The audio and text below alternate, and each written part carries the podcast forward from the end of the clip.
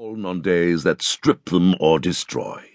Rather, I find the opposite a joy and comfort when a man of poor estate rises in life and grows more fortunate, and there stays on in his prosperity.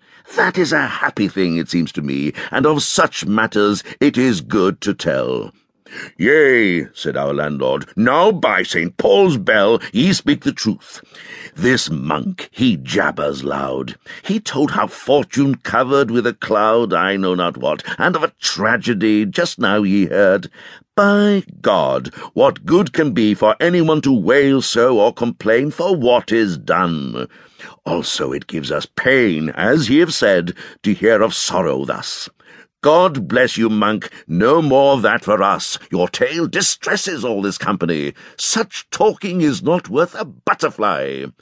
What pleasure can it give, or chance for gain?